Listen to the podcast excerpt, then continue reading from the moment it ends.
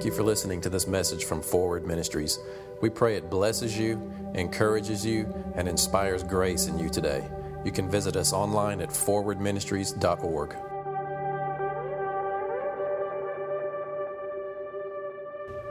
You know, God gave mankind dominion over this earth. The earth is in the shape that it's in because of what we've allowed to happen. And then He puts His Spirit within us to lead us and guide us so that we will allow His will to manifest through us and co labor in this earth. If God were just to come here and fix everything, He would violate the way He set it up in the very beginning and He would, be, he would go against His word, and then we're all in trouble. And He can't do that. He gave mankind dominion over this earth and said, Now subdue the earth, be fruitful and multiply. And man, right off the bat, we introduced sin into the world. And here's the thing it wasn't, it wasn't like, it wasn't the act of reaching and pulling the fruit off the tree of the knowledge of good and evil and eating it that was defined as the sin. It wasn't the action, it was what was going on in their hearts and minds that compelled them to make that decision to do that action. Because it begins in the heart. And it begins with this one question Can I really trust God? Is God really good? Is God really for me? Did God really create this place perfect, set up for me to just enjoy what it is that He has created for me?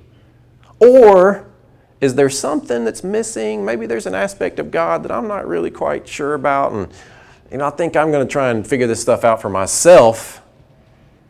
And then the action happened. But it begins with can you trust God?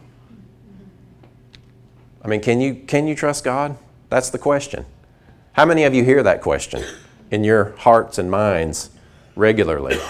Can I, can I really trust Him? Is He really going to show up? Is He really going to come through for me? Is He really, you know, man, we, we question the character of God constantly. And then sometimes we have weird perspectives of what He thinks He's supposed to do for us depending on what your, who your favorite preacher is. And I'm just telling you, none of us have it figured out. We're just trying to follow him and, and, and reveal his goodness. But I, I just want you to know that, you know, he's trustworthy. That, that's the vision of this place, is that we want to inspire you to trust God. Because when you trust God, your heart is open to Him. And when your heart is open to Him, you will receive that grace and that life that He's trying to flow through your heart and mind and establish in your life, and then He will be glorified. You know, we, we, could, we could stand up here and we could just worship all day long, and you'd get a lot of the same stuff. You know, it's not about the teaching, it's not about the information. The minute you start thinking that you need more information to get closer to God, you have bought the lie of religion and said, I lack knowledge. I lack something, so therefore I need to get it externally from this world somehow, then I'll be complete. That is, that is such a lie.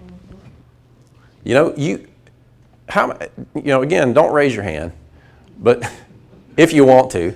But you, you, you know, you hear Caitlin sing that. I'm holy. I'm perfect. I'm righteous. Does that, you know, does that make you draw up? Or is that, yes? Which one is it for you? Maybe even it's somewhere in between. Maybe it's back and forth. Maybe you're like, yes, no, yes, no, yes, no. it, it, you know. But here's the thing that, that, that it's, it's, it's powerful to understand. You know, we, we better understand the cross because if we don't, we're in trouble. You have to know that at the cross, when Christ went through the grave. And if you weren't here last week, go back and listen to the message from last week. I, I kind of laid it all out. But on the cross, Christ absorbed the curse of the law and the curse that was in the land. He took upon himself all the punishment and chastisement needful for us to gain peace with God. He became sin so that we could become righteous. He died in our place, went into the grave as we should have and conquered death. the faith of Jesus is stronger than death. Man, I, will never get over that. I, I think about that often. I'll, I just think about Jesus, you, you know, I'm crucified with Christ. Nevertheless, I live. Yet not I, but Christ lives in me. And the life that I now live in the flesh, I live by the faith of the Son of God who loved me and gave himself for me. That's Galatians 2:20. So we live by the faith of the Son of God. And the Son of God's faith is stronger than death. Amen. Hallelujah. And that's alive within you. I'll get to my notes here in a minute, but the the point of that is realizing your righteousness, your holiness, your acceptance before God is not based on you. Everybody said, Thank you, Jesus. It's based on Him rising from the grave, conquering death, conquering the enemy, passing into that heavenly holy of holies with His own blood, offering it as a sin offering for eternal life, the eternal removal of sin, and turns and says, Here, share this with me. I want to share my inheritance with you. I will make you a joint heir with me. Everything that Jesus inherited in the righteousness that he earned through his faith, he turns and says, Here, I want to share that. I want to bring you into fellowship. I want to bring you into right relationship with the Father so that nothing can separate you from this union that I'm going to bring you into. So much so that God sealed it with His own human blood. Man, you know, if we could really get the gravity of how serious He is about that, man, you wouldn't, you wouldn't even question if you wanted to choose, entertain the idea of sin. You wouldn't look in the mirror and feel that, that you sometimes feel. You know, you, would walk through the beautiful door I'm just testing you, see how many of you have watched that commercial. D- Dove soap commercials. Are they genius at marketing or what? They're, and they're so powerful. The latest one, they've got two doors into a building. Over one door it says beautiful, over one door it says average. In all different languages and all different countries, they've done this, and it's a, one of those viral videos that goes around. And it's interesting because they'll watch and then they'll talk to the people afterward of what their mindsets were of which door did you choose to go through and so many and it was women that they would video so many women would choose that average door just walk through that average door. But then you started seeing and here's what was interesting. I noticed they didn't really bring this point out but i noticed this that when there were groups of women together they would grab each other to pull each other through the beautiful door. Right. But if they were by themselves they went through the average door. It's really really interesting. There's strength in community. I'm telling you, that's what church should be encouragement. You know, do you want to come and get beat up? You're in the wrong place. I don't know how to preach like that. because, man, there's so much darkness and doom and gloom out there. You know, you don't need to hear it in church, too. So, so much of what we experience in this life is not because of what God's doing to us, it's because of how we see ourselves, how we respond to what He's done, how we ignore that life that He's trying to flow through us because of how we see ourselves at a heart level, and we just we disqualify ourselves from experiencing what He has for us. And I'm not just talking about physical blessings where your bank account's fat. I'm talking about righteousness, peace, and joy. Don't you want to be a part of the king? Remember that old song? I'm telling you, Ron Kenoly. Come on. Anybody remember Ron Kenoly?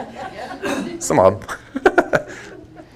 you know, because we've, we've, unfortunately, we have made the promises about personal benefit rather than God being glorified in our lives. You know what I'm saying? It's like, I'm going to get this from God and it's, it's, it's good that we get personal benefit. There's personal blessings and promises established in our lives. But man, the, the desire should, for, for that should be so that God would be glorified in our lives. I, I, the, the, the older I get, as much as I hate to admit that, the, what I want to experience from God is that intangible stuff, the, the righteousness, that peace, that joy. You know, God's rolling some ideas around in my heart about joy. Maybe, maybe some of you have some messages on your heart about joy, but man, there's, there's something to be said for realizing what He wants to establish in our lives and experiencing that. So when you sing these ideas like I'm righteous, I'm holy, I'm perfect, I'm accepted, where do you go with it? Do you go through the average door or do you go through the beautiful door in your mind and in your heart with that? Can you receive that? Can you sing that about yourself and not have not feel like you've got something a rope around your foot yanking you back down? Because the truth is, when Jesus ascended, offered his own blood, and you said yes to that, in that moment, that is your justification. That is your sanctification. It says that Jesus is our wisdom, our sanctification, and our redemption. That is your redemption. That is your holiness. You are washed with His blood, set apart to be indwelt by His Spirit. You have been made holy. Can you say that? Say, I'm holy. I am holy. Look at there. Lightning didn't come down. Again, it's a lie of religion to think that holiness is a result of proper performance. And it's not. The only thing that makes something holy is it goes through the proper ceremonial cleansing, which is the blood of Jesus. Now, see, that doesn't mean that you can stay in sin. That doesn't mean that you can still live a destructive lifestyle.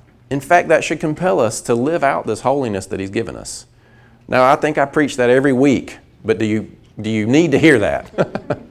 yes. Say yes. Okay, thank you. Because of what he wants to try to do through you because so that you can go into this world and be a light and help people break free from the religious hamster wheel yes. and really connect with god at a heart level. I tell you there's something to this heart thing that we haven't yet fully connected with. We have on some levels to really get to that place where we it's where we look like jesus. You know jesus is the perfect example of what a human being in right relationship with god full of the Spirit, and full of truth can look like walking this planet. And you have the same Spirit within you, that same anointing within you. He's not, he's not the measure that we have to try to perform up to, He's the example, He's the possibility. Because God is in you, leading you, and guiding you. So then that puts us in a place okay, if I'm not, if I don't need to do a dance for God, if I don't need to, you, you know, you don't even need to come to church. Right.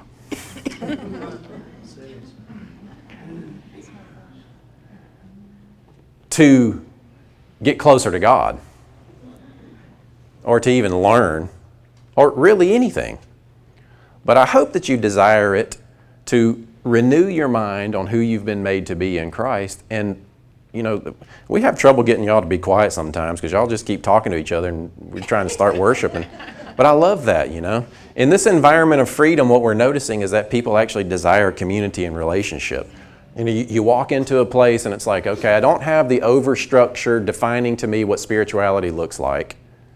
I'm not being told all the places that I'm supposed to do this and do that. And it's kind of like you wake up and you realize, oh, there's people here. Wait a minute. I'm not, you know, there's no ladder. Oh, there's people. And so, in that freedom, we desire community, we desire relationship. But that's the very thing that we withdraw from, isn't it? Don't we allow ourselves, because of our hurts and pains and our sin and our guilt and all the stuff that we allow to rise up in our hearts, it just drives us further and further away from people, which is an indication that it is also driving you further away from God in your heart and mind. Now, I'm going to say something, and this may be an ouch for some of you. Because you're a safe person, I can say this to without feeling like they're going to be judged, or maybe not. So I'll look at the ceiling. All right. uh,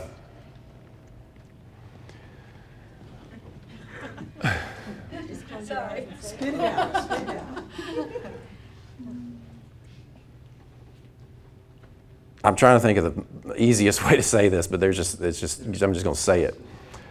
Don't fool yourself into thinking that you are intimate and close with God if you have difficulty connecting with people.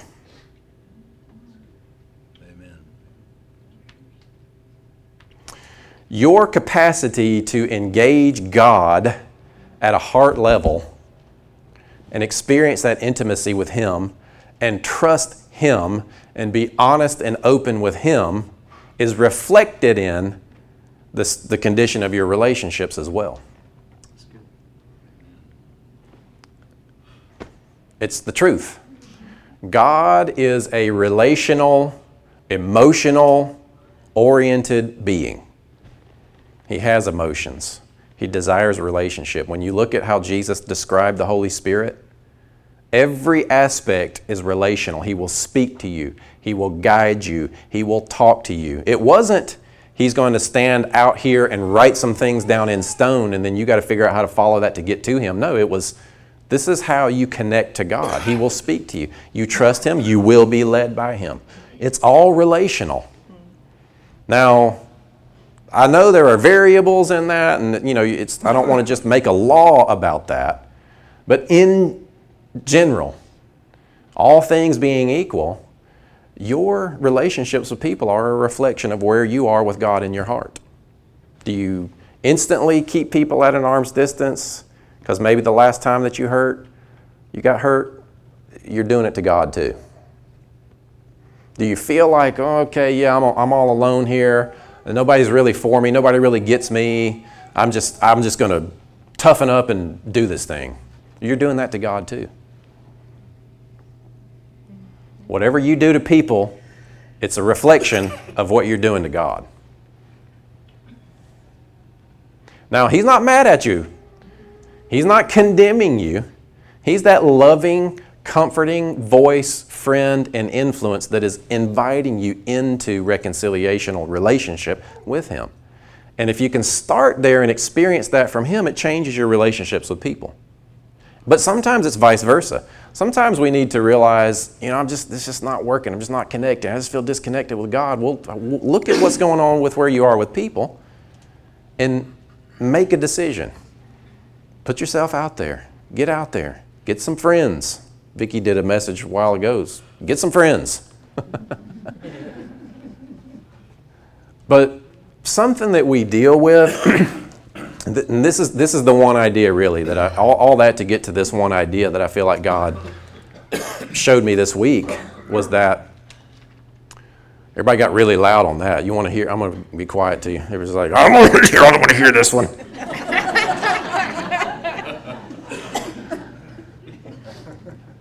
just pollen, just pollen. is dealing with loneliness, which drives us into isolation. Now, I do want you to raise your hand on this one. How many of you have ever struggled or dealt with loneliness? And keep your hand up. All the way up. Put it all the way up. Everybody look around. You're not alone.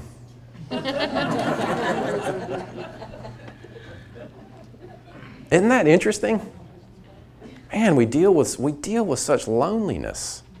We deal with such pain and heartache and and here's what happens with loneliness it drives you to isolation. And when you isolate, you become wrapped in your own bubble.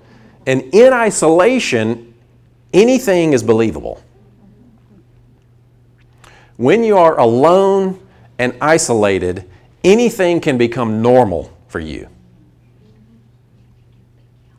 And guess who shows up when you're in that place?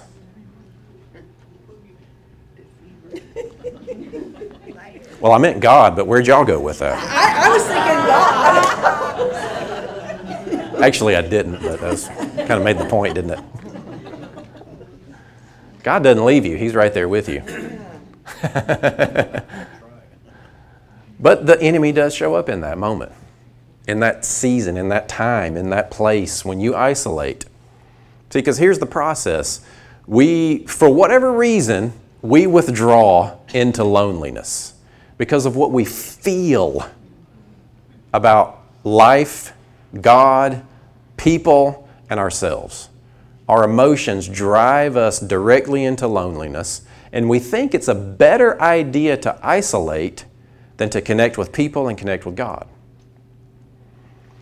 Again, in isolation, anything becomes believable, especially those negative things that are already written within your heart that you believe about yourself because of the performance and all the stuff that you do that, that makes you judge yourself and say, Well, I know that the Word says that I'm made righteous and holy and acceptable, and Jesus has presented me holy to the Father. But because I did this and because I feel this, that is actually more real to me than the truth. And so we live out of our realities rather than the truth. See, in isolation, and you can be isolated sitting right in the middle of this room right here with all these people. You can be isolated in your home that is full of people with family, children, spouses, whatever, all around you. Isolation doesn't just mean you're sitting there that you're by yourself. You could be alone and live alone and not be isolated. That's true. Isolation happens within the mind and the heart because of where we go, where we put ourselves. The, those emotional, you know, walls that we put up, and it's like, don't come near me, Right. don't come near me. Emotionally, you might even be a hugger, but yet within you, it's like, mm, I don't trust you. So in isolation, when those thoughts and those beliefs and those desires and those things start to roll up in our minds because we are not going to God and then we're not going to people, we don't tell people how we feel, we don't voice our struggles, we don't invite people in and say, Man, I'm really hurting in this area. I really did this dumb thing last week and I just need to tell somebody. Because we think that we can work all that stuff out in our minds and our hearts by ourselves without God and without people, and then we'll get ourselves back to a place where we can then reconnect we start to further believe those lies that put us there to begin with. And that is the greatest strength that the enemy has is your willingness to continue to believe those lies that are already in your heart. See, because he doesn't show up and make you do something or believe something that is contrary to you. I mean, could the enemy show up and tell you that your shirt is blue? No, I kick him. You kick him. but he might show up and make you believe something that you already believe negatively about yourself. And see, that's called a stronghold.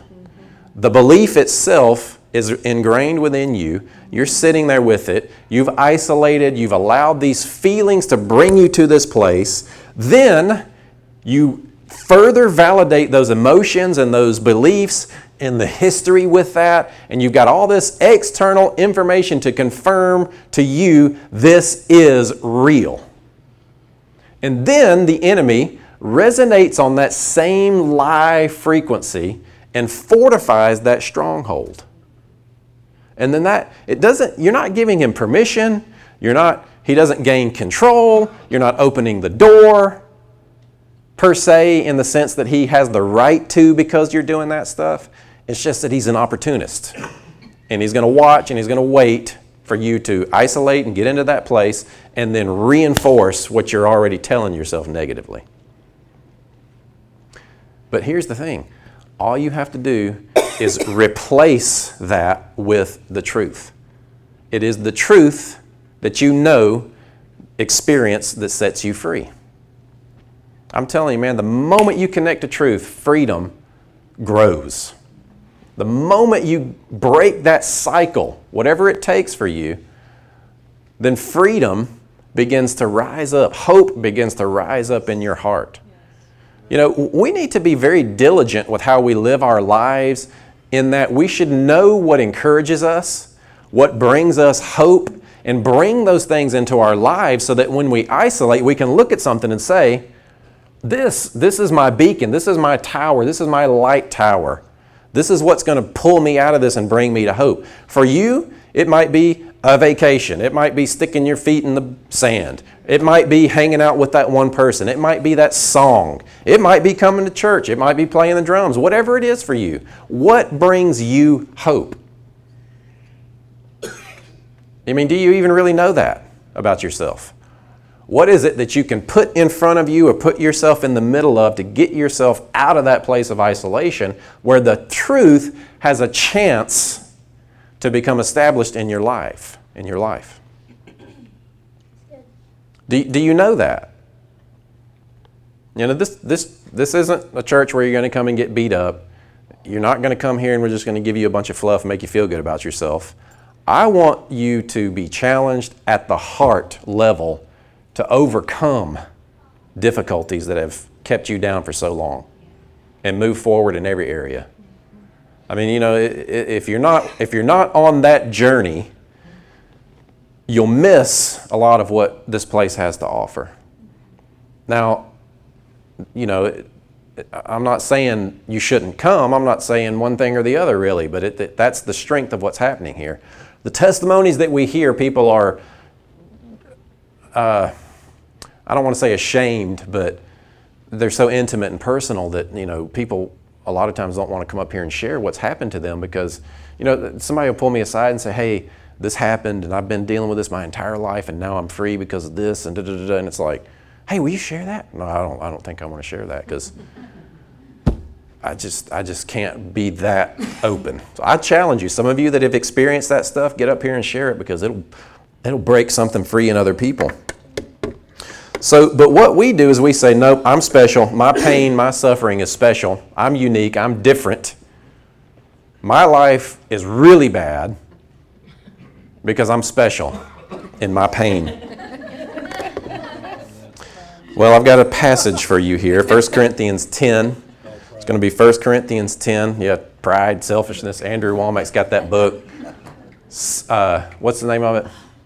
Gr- uh, Selfishness is the source of all grief. Self centeredness, yeah. 1 Corinthians 10 12. So if you think you are standing firm, be careful that you don't fall. No temptation. This word temptation is also translated as trials or tests in other places in Scripture. So, no test, no trial, no temptation has overtaken you except that which is common to mankind. And God is faithful. Now, I want to give you some good news in this because this scripture creates confusion for people. But God is faithful. He will not let you be tempted, or He will not allow you to be tested, or He will not suffer you to be tempted above the, or beyond what you can bear. But when you are tempted, He will provide a way out so that you can endure it. So when there's a test, when there's a temptation, when there's a trial, the promise is God will help you out of it and bring you to a place where you can walk through it. Okay, well, so that's saying that God is bringing the temptation, the test, and the trial, and the way out. Does it sound like that? Okay, well, let's look at this James 1:13. When tempted, when tested, when put under a trial, in other words, it said earlier, God will, with the test, trial, temptation, make a way out. But this says, when that comes, when the temptation and the test comes, no one should say, should say God is testing or tempting me or putting me through a trial. For God cannot be tested, tempted, or put on trial by evil, nor does he tempt anyone. Amen. So it's not saying God is providing the test and the way out. He's saying when that stuff comes, don't say that it's from God God will make a way out of it. Are you saying that my life is just going to be perfect? No. Jesus said, In this world, you're going to have tribulation. Tribulation is different from tests and trials and temptations. Tribulation is that stuff that comes upon us because we are living in this earth and this earth has sin within it, and stuff happens. I mean, there's even bumper stickers, you know. You just try not to get too much of it on your shoe and wipe it off and move on, you know stuff happens. But this very, I mean, you, I don't think you can be any more clear than realizing in this passage it says, when, when that stuff come, when the temptation or the test or the trial comes, don't say that it's from God. God can be trusted. Well, what about Abraham? God, it was an internal thing that he did with Abraham. It was a question. See, here, here's there, there is another word for test that God does do with us. But what it is, it's an internal question. It's an internal thing that God will do with His Word to invite us into experiencing His kingdom. God tests you, in other words, refines your heart with questions, not external difficulties. So God will ask you a question Will you do this? I don't think I'm ready for that, Lord. Okay. So it, the guys, there, there's a, I think it's a, a vintner is the term that people that uh, make wine, and a vintner will have the wine stored in the barrel. And what it'll do is it'll come and it'll pour a little bit out and smell it and taste it and test it to see if it's ready. And if it's not ready, it just stays right where it is until it is ready, and then it brings it out and it goes out into the world. That's what God does. God keeps you in that place and, and asks you questions, brings opportunities along your path, brings people into your life to challenge you with where you are, with how you see yourself, with what you believe. It's an invitation into experiencing His character, His nature, His kingdom outwardly. Not, I'm going to do something hard and difficult to you so that you'll learn a lesson and gain something from me. See, if you can suffer through something and then experience salvation, you have paid the price for that salvation and you can boast in your own salvation. Salvation is by grace through faith, never through external difficulty do you gain any aspect of salvation. I mean, that's just got to be fundamental. So, 2 Corinthians 4 6.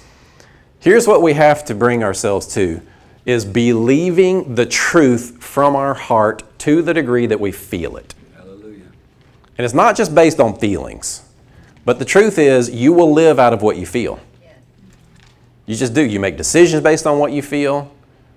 Sometimes you can say, you know what, I don't believe how I feel. This is the truth. I'm going to make decisions based on this truth, but I, I, want that to expand and grow in your life. I want you to be able to be at a place where no matter what you feel, you identify the truth and you make a decision based on that truth and you move forward in that area. So, this is 2 Corinthians 4 6. God said, Let light shine out of darkness, and made his light shine in our hearts to give us the light of the knowledge of God's glory displayed in the face of Christ.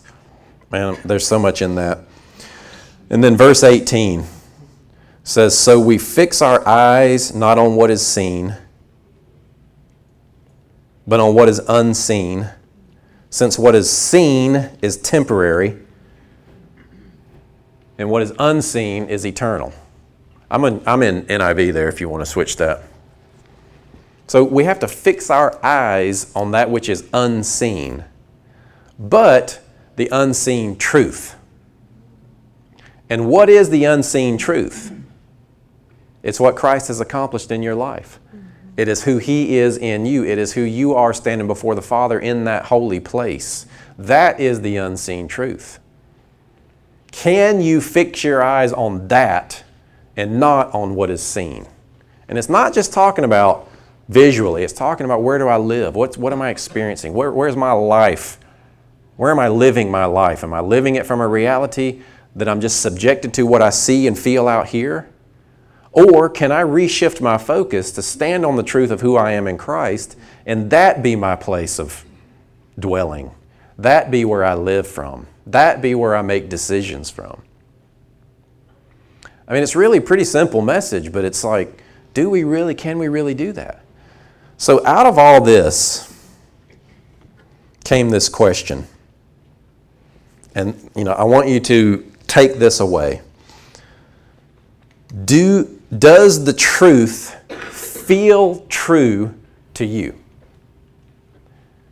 Does the truth feel true to you?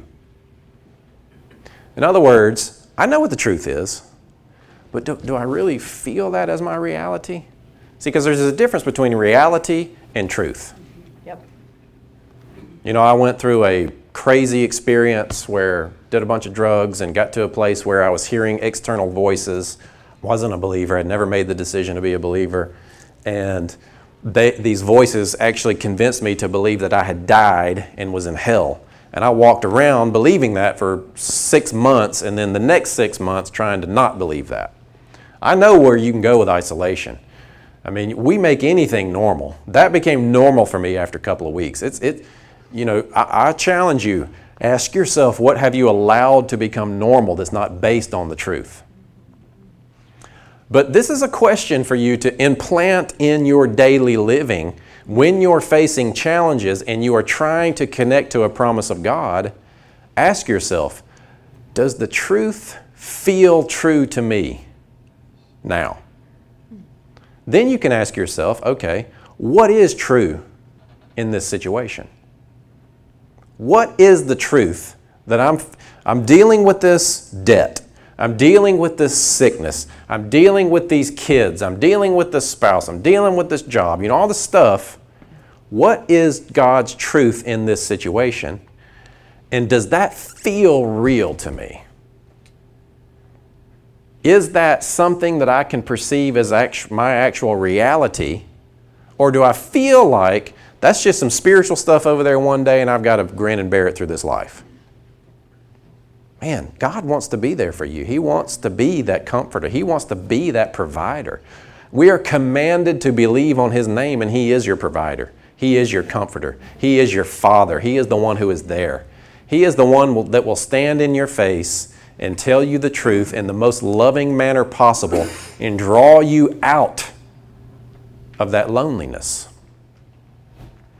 Because when we're lonely and when we're negative and living in that area, living in that place of loneliness and is- isolation, the truth doesn't feel real to you.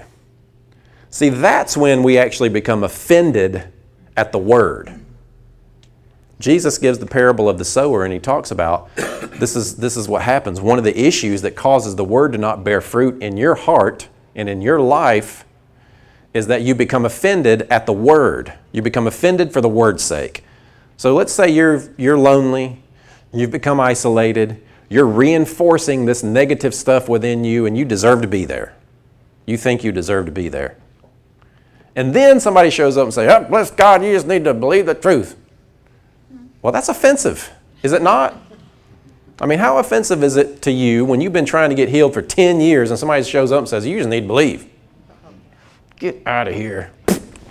Kick them on the way, you know? I mean, it's offensive. But what are we getting offended at? Is it the word? Is it the truth? See, then we spiral into this philosophical thing where we end up like Pilate, Jesus standing before Pilate, and it's like, what is the truth? We become so intellectual and carnally minded that we debate the truth. We reason the truth away because of, I'm so smart, I've got all this education, I've got this information and this knowledge based on this external world. I'm, I don't think, I, truth is subjective. Truth is elusive. I don't you can't define that, you know. Have you ever found yourself there? Maybe not. But it happens. That's one of the places we go in isolation. You begin to question the truth. You, you begin to question is this true? Can I trust the Word? Can I trust the Bible? Can I trust that God, all this stuff, can I really? Maybe there's something? Well, guess what? That original lie in the garden is still bearing fruit in your life. Can you trust God? So you just have to make a decision. God told me the truth, He revealed it in His Word. And whether I feel it or not, it has to be the truth. And anything that I face, I have to bring myself into alignment and agreement with what He has defined as the truth, no matter what I feel, especially in the areas where I'm isolated and withdrawing from people. So I encourage you, you know, get out, get out this week and, and open up to people. You don't have to go out and tell your own dirt. Now, some of you need to back it off a little bit. You don't got to be telling everybody all your stuff. I got, I got, I got to preach up here. He said, "What are you looking at me?" Oh, she's looking at you. Okay. Are, are, you, are you willing to do that? Are you willing to ask yourself the question, what's true in this area? And am I willing to meditate on the Word, on the truth, to the degree that it becomes to be a possibility for me? Because, see, truth is a possibility. And it's up to you whether or not you're going to allow it to bear fruit in your life or not. Now, God's bigger than your heart, thank God. Thank you, Jesus. He has good plans for you that He is constantly seeking to establish and bring about in your lives. But overall, the condition of our lives is directly related to the condition of our heart. And He gave you a new heart that has the truth within it. So just change the focus. Put the focus back on the truth. That's your homework. Pick an area this week where you have difficulty connecting to the truth, believing the truth about what's been revealed in God's Word this week, that He's confirming to you by His Spirit, and meditate on a truth to the degree that it changes how you feel and it becomes possible for you. That the Word of God, a promise of God, begins to become possible for you. And man, I'm telling you, it's like light shining in the darkness. It just it goes in there. It goes in every chance it has. It's like water seeking in, seeping in through the cracks. The life and the spirit of God, when you begin to put your attention on Him and allow that possibility to rise up within your heart, man, it's like He just takes it and runs with it. Yeah. And you watch Him work. That's what He wants to do for you. Do you believe that? Amen. Is that your decision today? Father, we thank you. We thank you for your word. We thank you for your spirit. We thank you for your promises. Jesus, we thank you for making us holy and righteous. So we don't have to figure out how to be accepted by you, but we can live from a place of acceptance. We can lavish that love on people around us and draw people out of loneliness and draw people out of isolation. And personally, Lord, we make the commitment to focus on your word and snap out of those lies that we have been so easily put under. Just, just take one second here. Keep your, keep your heads bowed and your eyes closed, if you would. Just see yourself making that decision that you're going to focus on the truth rather than what you feel, to the point that you, how you feel begins to change. Will you do that? Just, just keep your heads bowed for just another minute. If there's anybody in here, you've never made that decision to receive the righteousness of Jesus, you don't even necessarily know what that means, but you want to take that opportunity to do that today, just lift up your hand, just wherever you are. Yes, I want to say yes to Jesus. I want to receive him.